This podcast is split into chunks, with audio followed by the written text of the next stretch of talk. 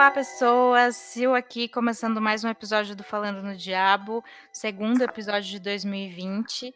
E a gente está aqui hoje no dia da estreia de mais um remake de O Grito. Quem gosta aí de terror japonês, hoje a gente vai falar um pouquinho da franquia toda. E, bom, vamos lá. Estou aqui com o Felipe. Boa noite, Felipe. Oi, Sil! E aí, infernautas? Então, eu, eu, eu não sei, assim, o que esperar de um novo remake, reboot do Grito, sinceramente. Mas, assim, vamos revisitar a franquia, tem muita coisa boa, tem as sequências originais. É, eu acho que vai ser, vai ser bem legal. A gente deixa para falar do reboot lá no final, né? No rodapé. Tô também com o Ivo. Oi, Ivo. Oi, Silvana. Olá, infernautas. É, vamos ver aí, né, o que esperar desse filme, mas vamos falar um pouquinho do é, da franquia original, né, que é bem interessante. Então, uhum. cola aí com a gente. Isso aí. E tô com a Luana. Oi, Lu. Oi, Sil. Oi, infernautas. Bom, eu tô aqui se você, assim como eu, só viu o primeiro grito, versão japonesa e americana, estamos junto, entendeu? e vamos fazer comentários nada a ver, e é isso aí mesmo. Estamos fazendo aqui. Esse é o espírito. Bom, como a Lu falou, então, é, não existe só um filme, O Grito, né? Não existe só um João. Na verdade, é uma franquia de já alguns filmes que começou, sei lá, 2002, talvez. Isso. É, o... e, é eu queria pedir para você mesmo, Felipe. Fala um pouquinho da franquia, por favor. Então, vamos lá. O Ju-On, né, que é do originalmente do Takashi Shimizu, é uma produção japonesa de 2002, certo? Ah, é interessante lembrar que ele vem naquela onda de produtos japoneses é, baseado em fantasmas vingativos geralmente mulheres, ah, aquele aspecto da Sadako, né, do Ringu.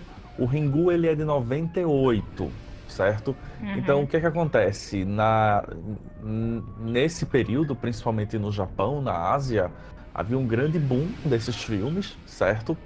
É, e a gente vai, e é interessante lembrar que esses filmes eles não são filmes gratuitos do ponto de vista da construção desses personagens.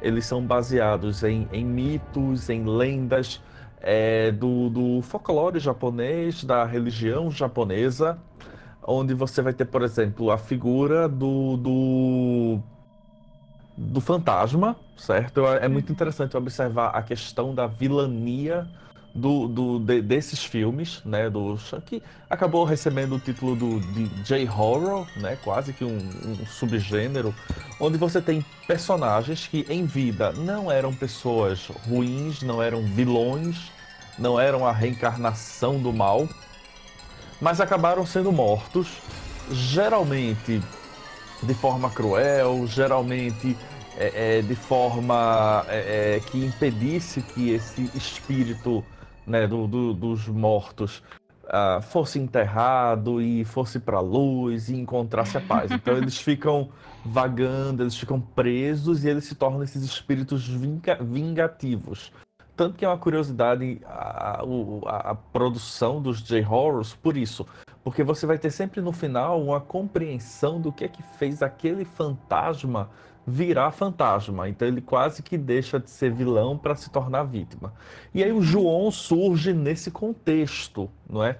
2002, uh, eh, nós vamos ter o primeiro filme e nessa época uh, o filme faz muito sucesso a ponto de logo depois ele ganhar um remake norte-americano. Já já a gente fala do remake. Mas aí falando ainda da franquia original, nós vamos ter o, o, o João de 2002, certo? E claro, assim como no, no uh, em Hollywood, né, no Japão também fez sucesso, ganha sequência. Então nós vamos ter o João 2, certo? Uh, que já vai vir em 2003, ou seja, no ano seguinte. E uh, se, esses dois filmes estabelecem essa, essa essa lógica que uh, muita gente associa a essa produção. a casa abandonada, o fantasma que no caso a fantasma que aparece pouco, é, é uma fotografia muito escura, uma produção muito séria, não é? E aí o que acontece? Nós vamos ter esse primeiro, os dois primeiros filmes, o Ju-On, Ju-On 2. Uh, ah, vamos ter posteriormente um terceiro filme chamado uh, Black Ghost and White Ghost. É um filme único que ele vai ter, na verdade, vão ser dois episódios e que não são a sequência do, do da história da Kayako e do Toshio, certo? Mas se passa no mesmo universo fantasmagórico, certo? Uh, e aí nós vamos ter depois o Ju-On, que seria o quarto filme, o The Beginning of the End, que aí já seria uma sequência mais direta mesmo do Ju-On 1 e do Ju-On 2. E por fim, o Ju-On The Final Curse, que seria o último filme. Uh, basicamente, essa é a, a, a, série original japonesa, não é?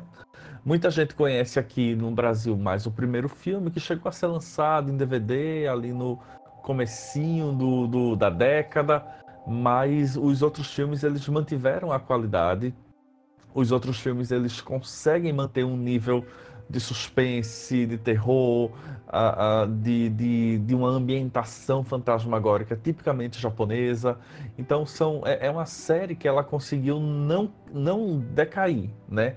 Diferente, por exemplo, do, do, do próprio Ringu, o que o primeiro filme é incrível, o segundo é aquela coisa, mas a gente assiste e aí foi ladeira abaixo até aquelas bombas chamadas Sadako 3D e Sadako 2 3D, é, claro, uh, vamos ter também os remakes e tudo, mas eu acho que é muito interessante, principalmente para quem gosta desse tipo de, de, cinema japonês, desses fantasmas japoneses. Você já viu o primeiro, mas não sabia que, tem, que existe o dois, ou nunca ouviu falar desse projeto Black Ghost e White Ghost. Procura, assiste, eles são muito bons, eles, eles são realmente ótimos exemplares de uma filmografia fantasmagórica japonesa. Isso aí. É, e, bom, é, é interessante é, perceber, como você falou, Felipe, é, que diferente. Tudo bem, aqui é, na, nos Estados Unidos, principalmente, né, que é o cinema que a gente mais consome, é claro que as histórias também vêm de algum lugar, né? Mas é, nesses filmes de, de terror japoneses, é que a gente percebe também muitas diferenças de cultura e as, as origens do fantasma, como você falou, não é tão preto no branco, né? O fantasma é mal e a gente tem que derrotá-lo e é isso aí. A gente já falou em algum episódio como a gente sente alguma simpatia pela pela Sadako também. Sim, sim. É, né? E aí, sei lá, acho que isso torna a história muito mais interessante, assim. Você fica sentido, né? É, é, porque você acaba tendo quase que esse plot twist, né, para uhum. identificar o, o, que o que fez, se, se, torna parte da história. O que é que fez o, a pessoa que em vida era uma pessoa boa virar esse fantasma, né, que vai matar todo mundo. Uhum. E é interessante porque, por exemplo, o, o, o, isso é uma coisa tão clara que no próprio Ju-On existe essa mitologia, certo? Que diz o seguinte: o que é a maldição do Ju-On? Quando uma pessoa morre em um momento de ódio, de forma injusta, nasce uma maldição que fica no local e pronto, lascou.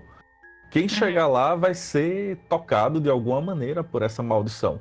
Então é aquela coisa: se a Kayako, que é no caso a fantasma principal do Ju-On, se ela tivesse morrido de forma uh, normal, enterrada, passado pelos rituais de, de, de, de, de enterro, ela não teria virado um fantasma como virou. Então acho que tem muito a ver com a forma como a morte acontece. E se você vai investigar outros filmes, não apenas japoneses, mas a, a, asiáticos, coreanos, da Filipinas, você vai ter muito isso. Uhum. É, o Shutter, A Morte Está ao Seu Lado, é um ótimo exemplo disso também. Então Sim. eu acho que acaba sendo uma identidade muito própria, muito forte.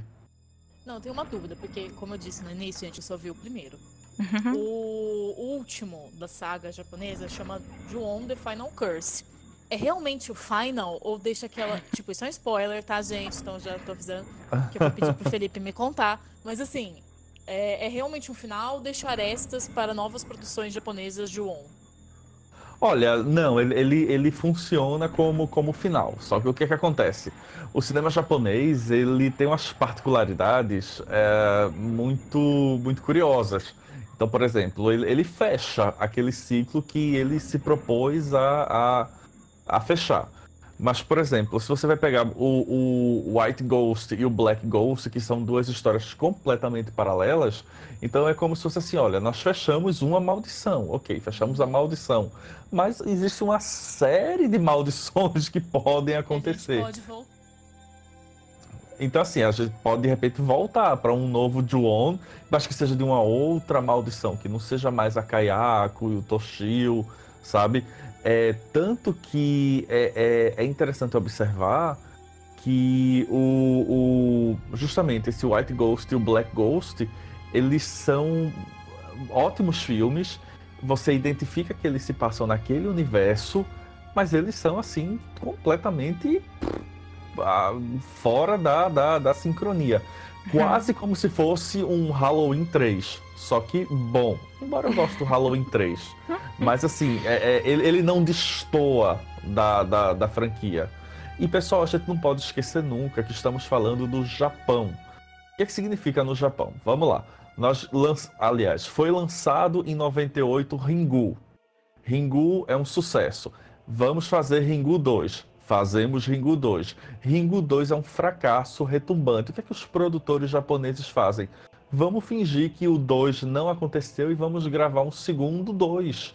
Então a gente finge que o primeiro 2 não existe, grava um segundo 2 e pronto, tá resolvido.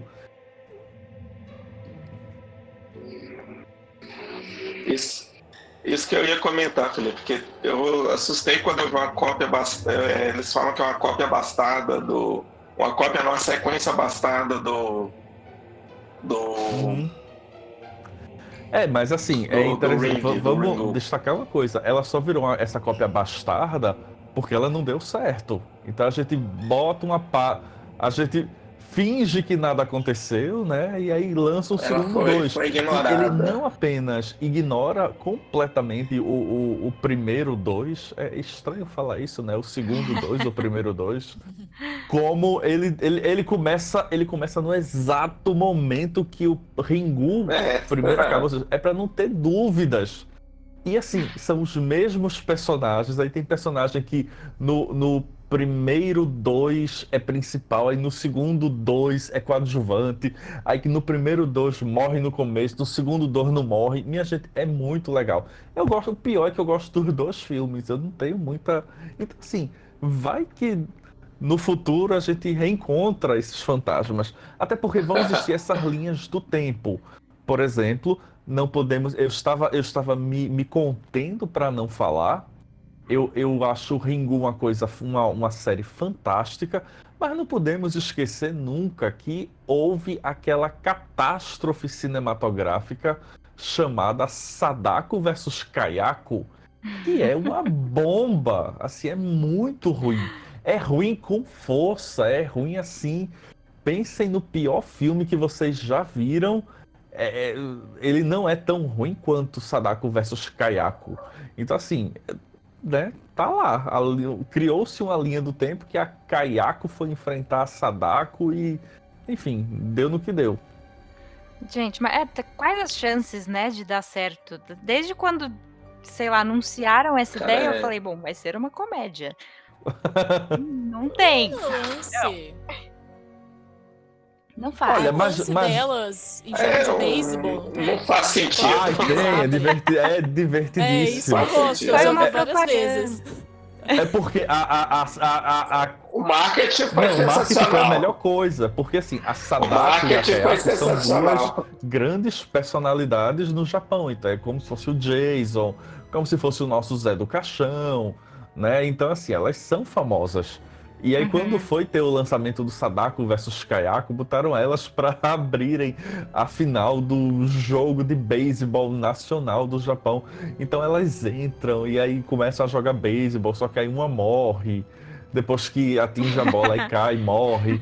E, e a Sadako entra com as sa sadaquinhas. Minha gente, é muito engraçado. É muito bom, mas tem vídeos e por tem aí. um E tem um, e tem uma propaganda que é divertidíssima, que esse é do Muito Sadako legal. 2 3D.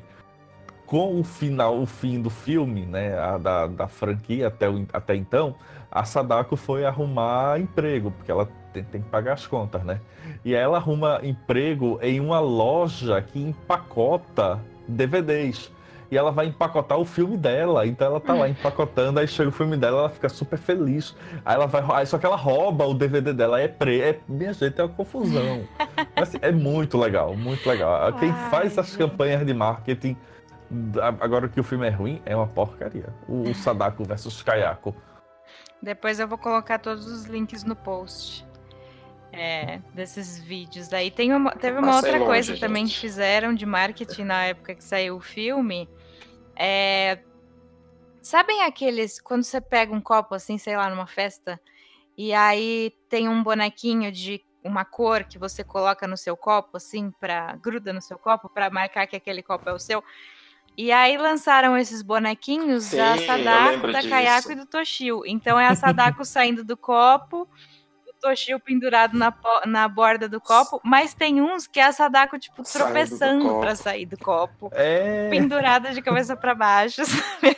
muito engraçado, é muito bonitinho. É isso, eles esculhambaram muito, aí gente não leva mais a Sadako a sério, porque é é. isso, ela tropeça, ela cai, ela, ela tem, uma, tem, uma, tem uma, uma propaganda também que ela sai da TV, o cara se apaixona por ela, aí eles, enfim, se casam, aí tem filhos, os filhos nascem com os cabelos da Sadako. Assim, você não, não dá mais credibilidade a isso. Ah, Acho que eles viram, né, que ia ser assim mesmo e falaram, ah, desencana, vamos chutar o balde agora e é É. isso aí. A, Kai, a Kayako ela é mais a Kayako ela é mais, mais contida. Então, a- falamos, falamos, mas não dissemos o, o, o que é, né? Vamos lá. O Pois Joon é, é, é a história da, da Kayako, não é? Uhum. E ela tem um filho, o Toshio. E o Toshio tem um gato, que eu não sei se tem nome, eu não lembro se o gato tem nome. É, e aí ela acaba sendo morta, né, por um homem. E tanto ela quanto o Toshio, o corpo da, da, da Kayako e do Toshio e do gato são deixados nessa casa.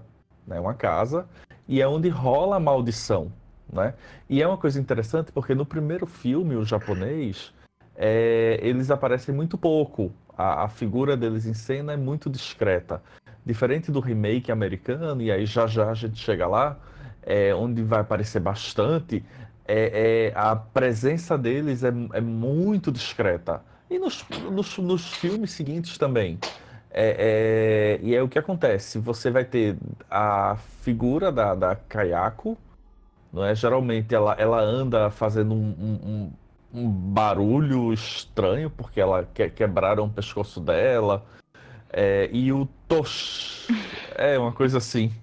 Editor, coloca, o- Toshio? coloca o barulho aqui, por favor.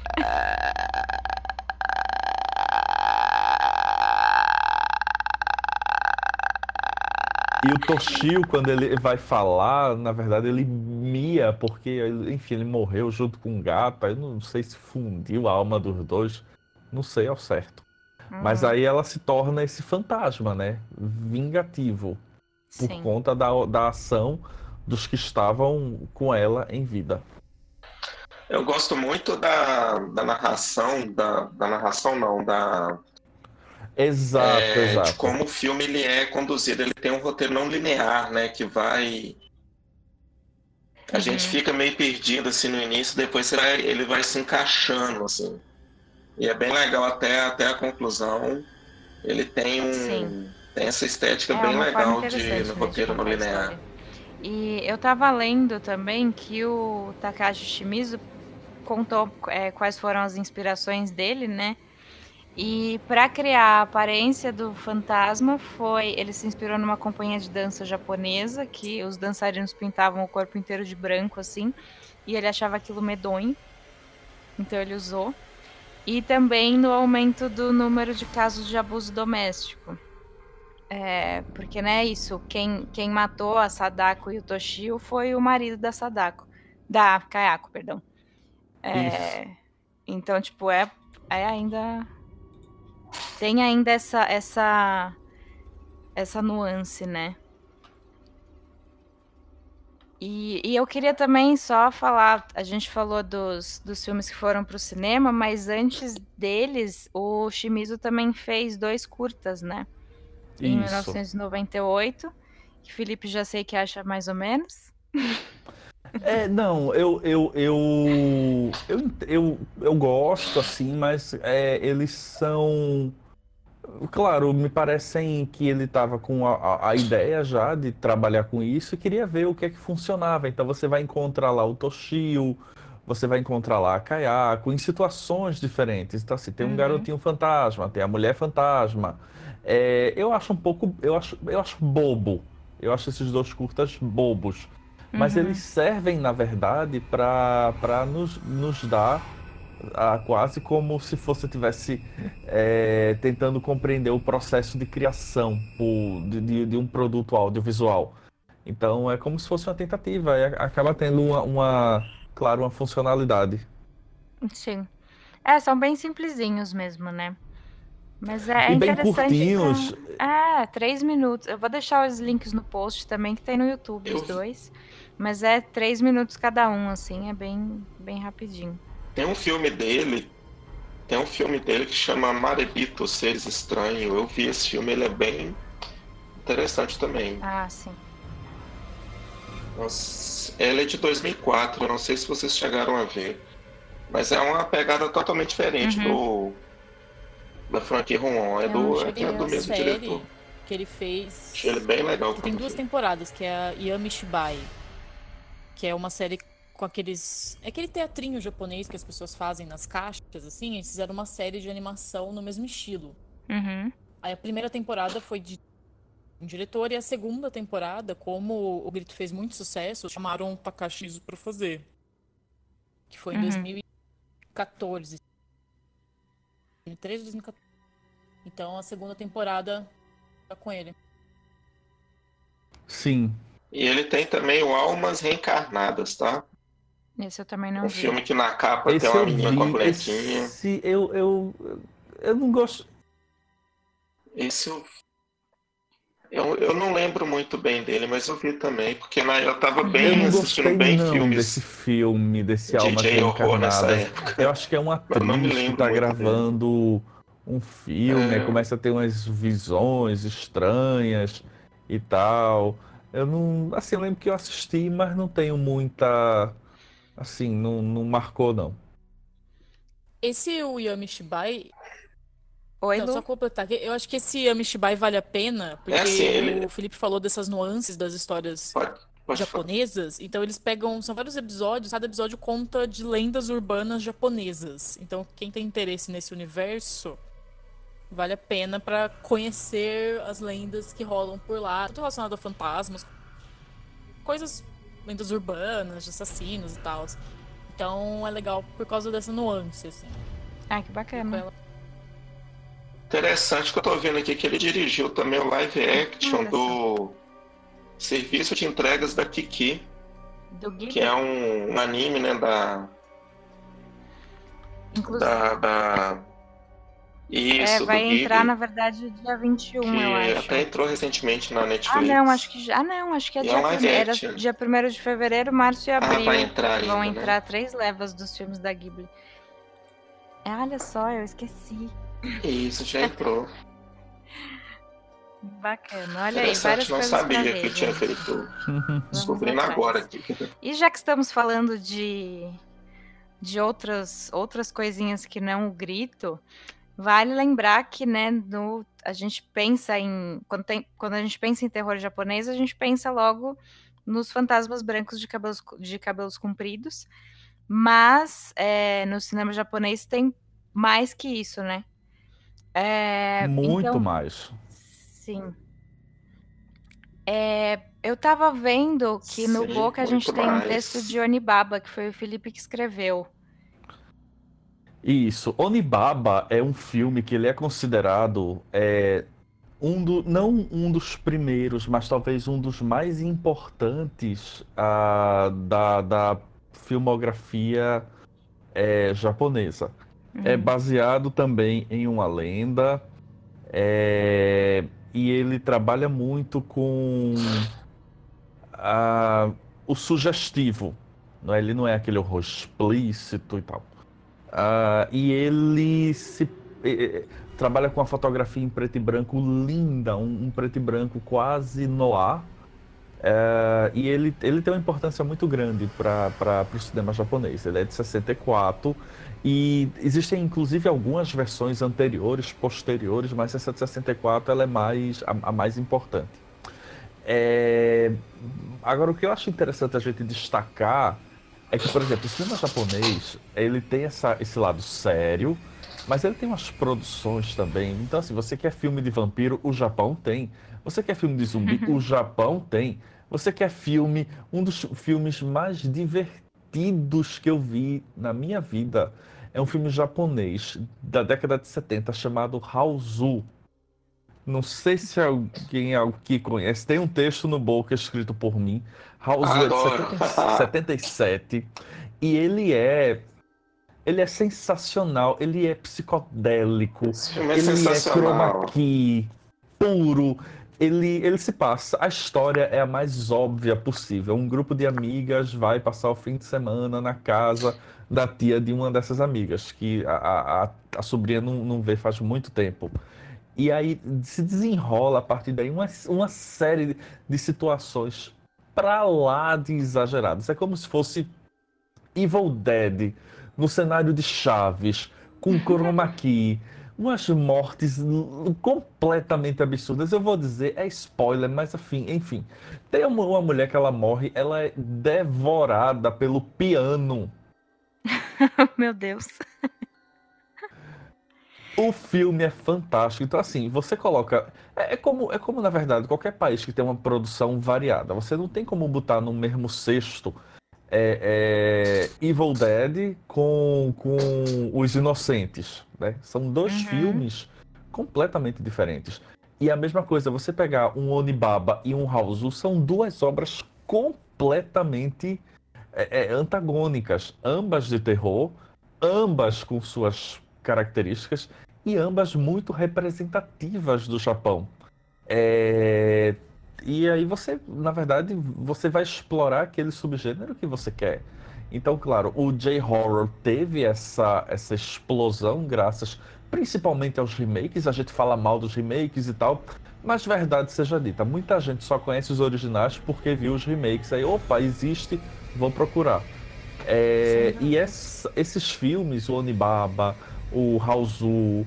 É... Nossa, tem uns filmes de vampiros japoneses que é... é... são incríveis. Tem um filme japonês chamado Tokyo Gore Police, que uhum. é também altamente escatológico. Então, assim, tem muita coisa. Você não pode realmente. Se o, ah, é só as mulheres de cabelos pretos e vestido branco. Não, de jeito nenhum. Esses uhum. talvez sejam os mais conhecidos, mas você vai ter uma. Nossa, um leque infinito aí. E fica a dica: quem não viu Raul faça um favor a si mesmo e vá assistir. E a trilha sonora é incrível do filme. Eu tenho, tenho três diretores japoneses que eu gosto muito, assim, que é o Takashi Miike, que tem, sei lá, uns 500 e não sei quantos filmes lá, um cara que ele é muito prolífico. E ele tem desde filmes é, de samurai lindíssimos, há filmes gore, há também filmes de J-horror, né, que é One Missed Call, The Remake, tem Witch the Killer, tem... Uhum. Enfim, é um cara que ele é muito prolífico. Eu gosto muito do Shion Sono. Sim. Que é o, tem o famoso Clube do Suicídio. É, tem filmes pesadíssimos e que inclusive está com filme na Netflix pesado também, o Florest of Love.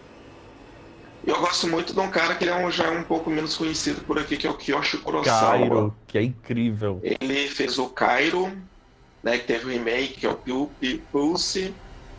É incrível. Aí ele tem outro que chama Kyuri, que é assim, sensacional. E esse, o último que eu vi dele é um que se chama Creepy, que é um filme assim, uma atmosfera pesadíssima. Então, tem, uma, tem muita gente fazendo filme bacana lá no Japão, lá, que é. é acho que né, depois do, do J.O. deu aquela. Fez aquele sucesso aí depois deu uma sumida, deu uma parada, mas assim, se a gente for lá pesquisar, Tem. tem muita tem coisa bastante. sempre produzida por lá, É, ainda bacana. Eu gosto bastante do Takashi Miike também, principalmente do It the Killer. Ai, do... gente, eu amo It the Killer. Tem gente que critica, mas eu acho máximo. Ah, eu acho que é, é um. É, Ah, é muito bom. Não tem como. Cara, It the Killer é sensacional. Ele é, ele é tão. Ele é muito absurdo, cara. Violentaço. é bem doido mesmo. Uma história louca. Não, cara, ele, ele tem. Ele tem alguns filmes. Ele tem um filme que chama. Qual que é o nome? é, Visitor Key, cara, que filme estranho. Mas é, é ótimo, assim. Sim, E esse, ele tem filme, ele faz filme assim, a rodo. difícil. Sei lá, ele lança 4, 5 Tem filmes um por que eu ano, é gosto que chama. Sukiyaki Western carreira que é dele. um, um faroeste que tem até o Tarantino, né? E ele fez aquele imprint Ah, que fez parte daquela série Mestres do Terror, não sei se vocês assistiram. É... Exato. Aquele também é pesado. Ele foi do banido né, do Mestres do Terror, porque é, é tenso mesmo. Pesadíssimo. E, e Eu outro vou. que eu gosto é o Pesadíssimo filme. não? Royale, Ai, sim. né? Que quando sai, o- quando É sai bem os legal. Jogos Mortais, uma Ah, amiga minha sim. falou, ué, mas é. Battle é bem Mortais não. legal. Como que chama Jogos aquele? Vorazes. Jogos Vorazes. Uma amiga minha falou, ué, mas é Battle Royale com açúcar. É, mas é, gente. Jogos Vorazes. isso. Sim. Não, e eu, às vezes eu comentava que o pessoal ficava bravo Uhum. comigo, eu falava, não, isso é uma cópia do, do Battle Royale. Falei, Pois Você já é, viu Royale? Não, falei, comentários. então. Daí ele fala. E vocês assistiram aquele pessoal One Cut of assim. Dead, que saiu aqui como plano sequência dos mortos? Acho que é do ano passado. É bom? Eu não vi ainda, mas Ah, eu vi, ach- época, achei né? bem bacana. É. É um, é um filme dentro do filme, dentro do filme. É mas é bem legal, ele é bem, muito bem feito. Bacana. É, bom, agora Bem vamos falar um divertido. pouquinho dos remakes americanos? Ah, Vamos. Empolgação, hein, gente? Felipe. A- a- o interessante é que no caso do remake do Grito, o, o, o primeiro Eu- filme, se eu não me engano, foi É, dirigido foi. pelo próprio, Isso. Foi sim. pelo próprio é, Shimizu, né? E com a samambaia da. Me desculpem os fãs de Michelle mas com a samambaia da, Tadinho. da Sarah Michelle Gellar, gente. Porque, pelo amor de Deus, eu falei, ela atuou. É, Pô, o que, que vocês acham filme. de. É, assim, foi um remake americano, mas ele é, é passado no Japão, né? olha, é... Vê, vamos lá, verdade seja dita, eu não acho que ele é uma catástrofe de remake. Eu acho até que ele. Concordo com o Ivo, não gosto também da, da, da Sarah Michelle Gellar. É, mas, enfim, eu acho que se propõe, funciona, né? Aquela coisa. O que me incomoda, na verdade, isso é uma coisa bem particular, é porque, como, como o Ivo falou mais cedo, o primeiro Ju-On, ele é completamente fragmentado, ele não é uma história linear.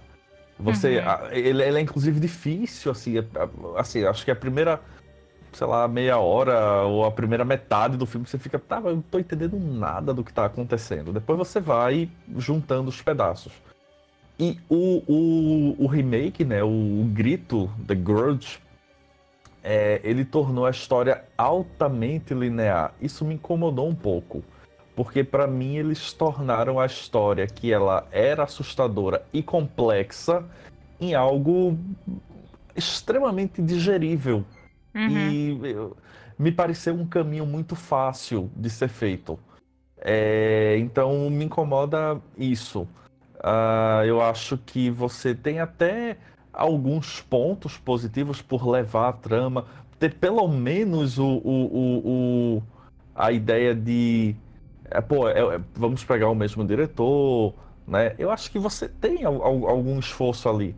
Mas, não, não, é, eu acho muito simplesinha a trama. E aí quando você compara com o original, você diz, putz, não dava para dar. Agora, eles meio que tentaram corrigir isso, porque o, o Takashi dirigiu também o segundo. Eu uhum. não sei em que pé fica o poder de, de decisão, de escolha, de roteiro. Mas, por exemplo, a sequência do Grito, o Grito 2, eles já trabalham com essa linha de tempo meio fragmentada que é mais parecido com o primeiro filme. Tanto que eu acho o segundo filme até mais assistível por conta dessa fragmentação da história. Tem, tem as, as, colegiais, tem uma família em Chicago, tem o próprio núcleo da, da, da Sarah Michelle, tem a irmã dela. Então você tem blocos de ação acontecendo que não necessariamente são ao mesmo tempo, mas talvez sejam. Então eu até gosto mais do segundo por conta disso, porque você e, e, sem contar que a Sarah morre, né? Assim, morre de cara, morre logo. O trailer já dizia isso, ela morre, galera. Venham ver, ela morre. Começa morrendo. E eu acho que ela tá bem. Pronto, tá aí, Ivo. Ela tá uma samambaia. Foi samambaia? Foi o que você falou? É... Ela tá uma samambaia no primeiro filme, mas no segundo eu acho que ela até tá bem. Mas ela morre. No pouco tempo que ela tem. Por isso que ela tá bem, porque ela morre, né? então, assim, eu, eu acho, eu, eu entendo porque é, fez sucesso, né? Ele fez sucesso, fez bastante sucesso. É, a Sarah Michelle, ela era também um nome altamente lucrativo na época, não é? Uhum. 2004. Uh, e aí você tem essa combinação, né? Um roteiro altamente fácil, digerível, pronto. E pessoal, quando eu falo isso fácil, digerível, eu não estou dizendo ah, o roteiro tem que ser altamente complexo para ser bom. Mas já que estamos comparando, então eu estou tentando trazer os pontos que foram adaptados para funcionarem para um público é, é, americano ou internacional, certo? Sim. Ah, e aí, eu, aí, aí tivemos o 2, como eu falei, eu acho o 2 até mais assistível. O 2 é de 2006, né? E ele segue basicamente a mesma coisa. Agora, minha gente, o que eu acho ruim que dói é o 3, que é o é Grito péssimo. 3, que é de 2009, que aí já é o bagaço da laranja, é a maldição que foi para Chicago e ficou em Chicago. E aí tem um prédio, o povo do prédio começa a morrer. É horrível. É, então, é, a maldição foi carregada para Chicago por alguém que estava amaldiçoado, né? E nos, nos japoneses não tem isso, né, Felipe? Não, não. Ela não mudar de lugar, ela fica não, na é, casa. É, é, um vírus, é. Não, então. eu, vou, eu vou, vou, contaminei você e você vai para Chicago, é. eu vou para é. Chicago. Não. É, a, a, maldição japonesa, ela é bem clara. Ó, entrou na casa, se danou. No terceiro filme, tá, não, ninguém daquele elenco do terceiro filme entrou na casa. É. Sabe? Então, assim, tem nada a ver. Poxa. e aí, mas acho que não acabou de piorar, não é mesmo? Porque temos o reboot estreando. E as, as críticas já não foram boas, assim, porque estreou nos Estados Unidos em janeiro, né? E pelo que eu vi de comentários, não tá sendo muito bem recebido.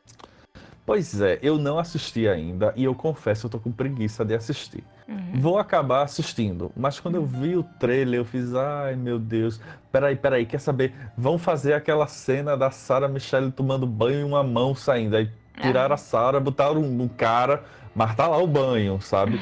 é, eu vou assistir, mas eu não tenho muita expectativa. Agora, o que eu li até o momento, né, assim, quem assistiu, alguns sites internacionais que já publicaram, é, assim, detonaram o filme, falaram que ele é realmente assim chato, uh, que não tem uma, uma, uma, uma história que nos prenda ao mesmo tempo que soe original. Parece uma coisa muito requentada e pelo trailer você realmente percebe isso. Uh, talvez o grande problema é você insistir em um remake com um tempo tão curto, porque assim, quando você tem o japonês, aí você vai fazer o americano, você justifica essa escolha porque você vai ter assim, ah, eu vou, eu vou, eu vou gravar em inglês, eu vou fazer mudanças culturais, mudanças de vilania para se adequar a um público diferente. Ok. Mas assim, você não tem esse intervalo gigantesco para justificar um novo filme. Até uhum. porque eu acho que você teve uma, uma, produção tão grande de remakes que houve um desgaste. É, o próprio ch chamado 3 é ruim que dói. É muito ruim. uh, então, assim, eu não, não, sei muito, não sei se vocês concordam. Assim, a gente está avaliando pelo trailer e pelo que outras pessoas escreveram. Mas eu não tô com a menor expectativa que isso vai ser bom. É interessante que o diretor, né, o Nicolas Pesce, ele dirigiu um filme, ele é português, né? Não sei uhum. se ele é português, mas ele dirigiu um filme em Portugal chamado The Eyes of My Mother. Que é um filme, quando eu vi, eu achei muito interessante, achei bem bacana. E o outro, um outro filme dele, que é um tal de Piercing, uhum. é, algumas pessoas que eu conheço já viram e gostaram bastante foi convocado aí para fazer o remake, né? O Sam Raimi, ele tem esse... Nossa, ele gosta de dar oportunidade a novos diretores, né? Mas é, eu, eu não, tô, não tô muito empolgado justamente porque, para mim, é um, é um, filme que não, não, não, não faz sentido, né? Ele Exato. haver um reboot dele. E você, Lu, o que, que você acha? Não faz sentido. Ah, gente, Vou jogar meu jargão aqui. É, entendeu? É isso. Eu acho que é isso que podemos esperar. Ou até, talvez até pior do que é, porque é ainda é aquela coisa que, tipo, ah, nem bom nem ruim é. Talvez seja realmente ruim, né? Que é o pior dos, dos cenários. E eu acho que é isso. Acho que o, o que o Ivo falou tá certíssimo. Tipo, que tá muito recente, né? Não faz sentido ter um reboot tão cedo.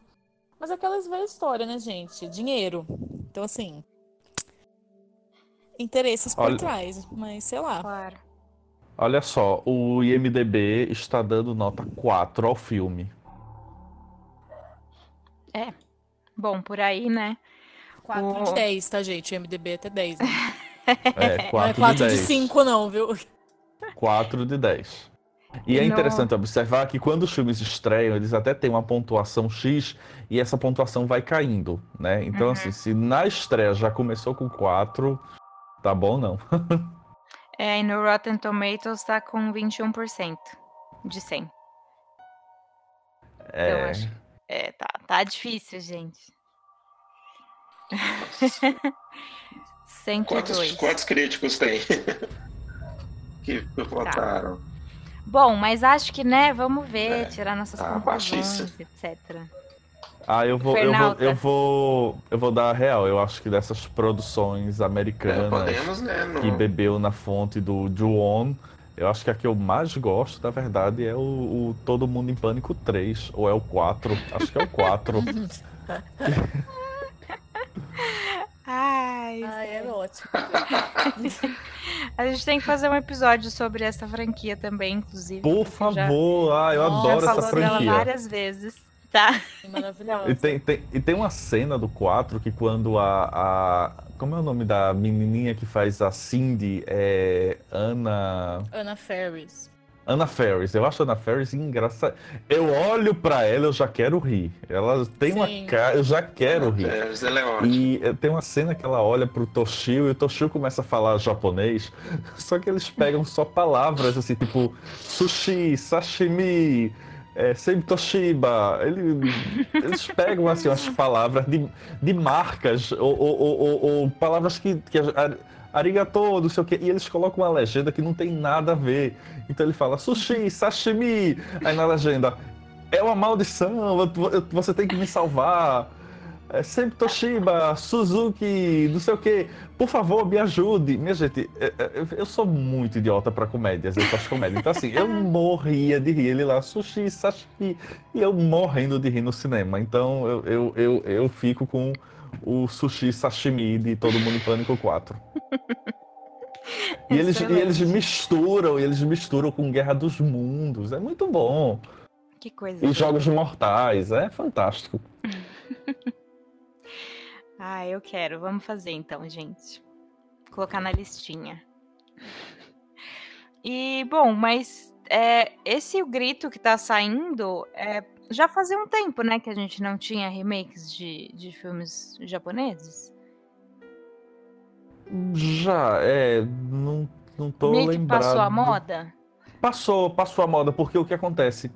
O, o, o, o J-Horror, o japonês original, ele é um subgênero. Então, assim, ele, ele existe lá no Japão, com destaque ou sem destaque, períodos em altas, períodos em baixa, mas ele existe. Uhum. Eu acho que o que aconteceu aqui, né, Hollywood, não foi um subgênero, foi mais um ciclo. E a diferença do ciclo para o subgênero é essa: o subgênero vai existir eternamente, podendo ter períodos de hiato, mas ele volta. O ciclo não. O ciclo ele vai ter um período muito claro de início, meio, que é quando você tem o grande boom, e fim. E eu acho que nesse caso dos remakes foi realmente um ciclo e já, já deu, já acabou. Uh, acho que tem, tentou-se né, alguma coisa ali com o chamado 3, não deu certo. Tá vindo agora esse o grito, que pelo visto também não tá dando certo. E ó, só para reforçar, pessoal, é, eu falei que a nota do IMDB do novo grito é 4.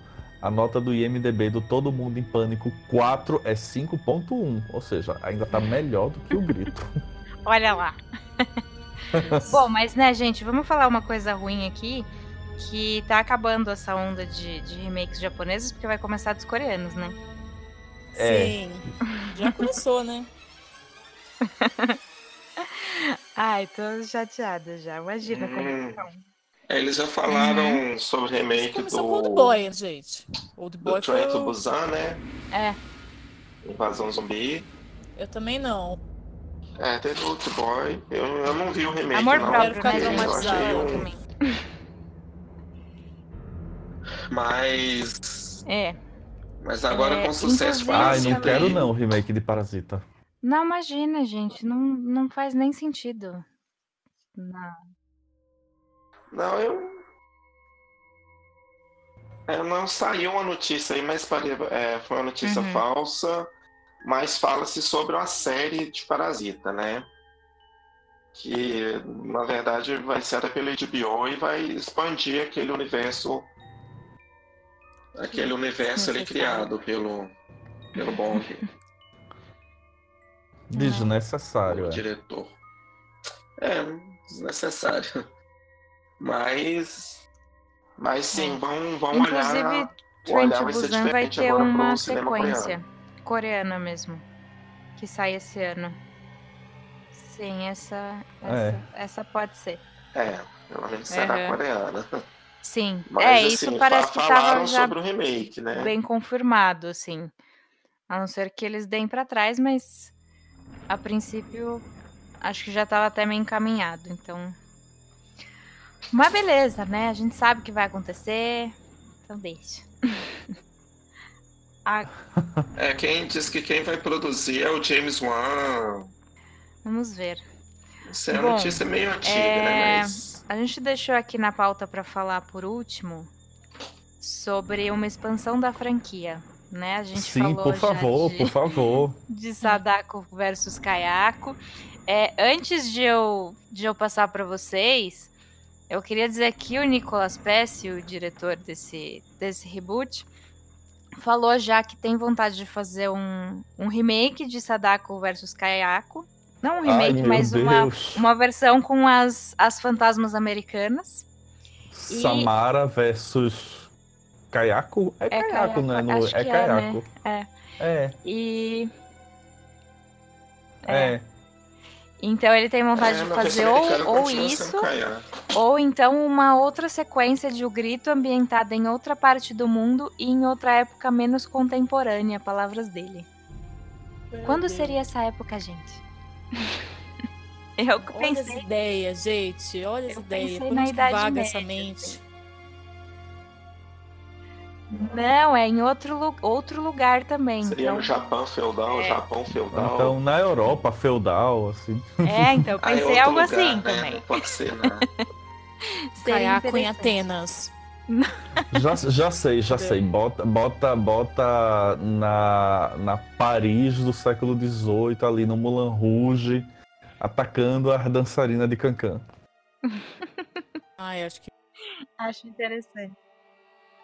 Jesus. Já Kleber pensou ele no Mendonça Brasil? dirigindo. Produzindo isso no Brasil? Mas, bom, eu queria ouvir de vocês. O que, que vocês acham que, que devia ter na franquia, assim? O Ivo já falou da Kayako no Brasil, o que mais?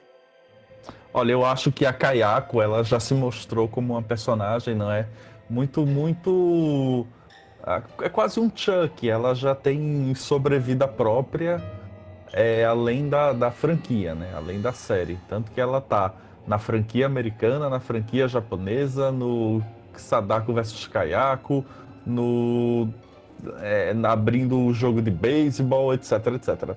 E aí eu acho que a gente deveria pensar, na verdade, é o que, que a gente pode propor para Kayako a partir de agora, não é? Então, assim, de repente, é, já que se falou em outro período, outro tempo, de repente Kayako no espaço, sabe? Pô, Jason foi pro espaço, as criaturas foram pro espaço, o, o Duende foi pro espaço, o Kayako pode ir pro espaço. Ou, por exemplo, é, é, Kayako versus outra pessoa. Não sei, Kayako versus. Quem, quem seria um, um- um alvo assim potencial para Kayako? Gente, eu queria Kayako versus Ghostbusters. Eu acho que ia ser. Não sei. Algo emocionante. Pode ser uma boa. Eu queria Kayako, eu queria Kayako chegando em Bacurau. Aí seria sensacional. Kayako versus Lunga. Sensacional, Kayako gente. versus Longa. Quem venceria essa? E aí? É, não sei. Isso é complexo. Gente, Eu acho que a Kayako podia, eu acho que a Kayako podia entrar Sei também não, no universo dos. Vingadores. então, eu ia falar um negócio, eu vou dar um spoiler do final de Sadako versus Kayako. Você que não viu, pule alguns, pule dois minutinhos aqui. É, no final, as duas se juntam numa coisa só. É, e vira um negócio que chamam de Sadakaya. Gente, que péssimo, né? Que péssimo. E aí, então, eu acho que isso poderia entrar nos Ah. Vingadores, sim. Ou então fazer esse, esse monstro contra o Godzilla, já que estamos no Japão. É, o Godzilla é. Sim. Né? Sadakaya versus dele. Godzilla é. Gente, seria. Já quero agora. Ou Sadakaya versus Onibaba. Na casa de Raozu. Putz, Gente, são muitas possibilidades. Acho que a gente devia escrever esse roteiro. eu acho. Sim. Né? Infernalta, deixe sua sugestão. E ó, se tiver alguma atriz em ascensão aí, quiser fazer o papel de Kayako, é só entrar em contato. Excelente. É, Quem vai dirigir, quem vai dirigir é o Ivo. É. É, ué. Ah, eu? Fechado, gente. Tá Com muito orgulho. Bom, Uai. é. Eu acho que é isso, né? é isso. Então vamos lá. Vocês têm considerações finais, Felipe? Eu tenho.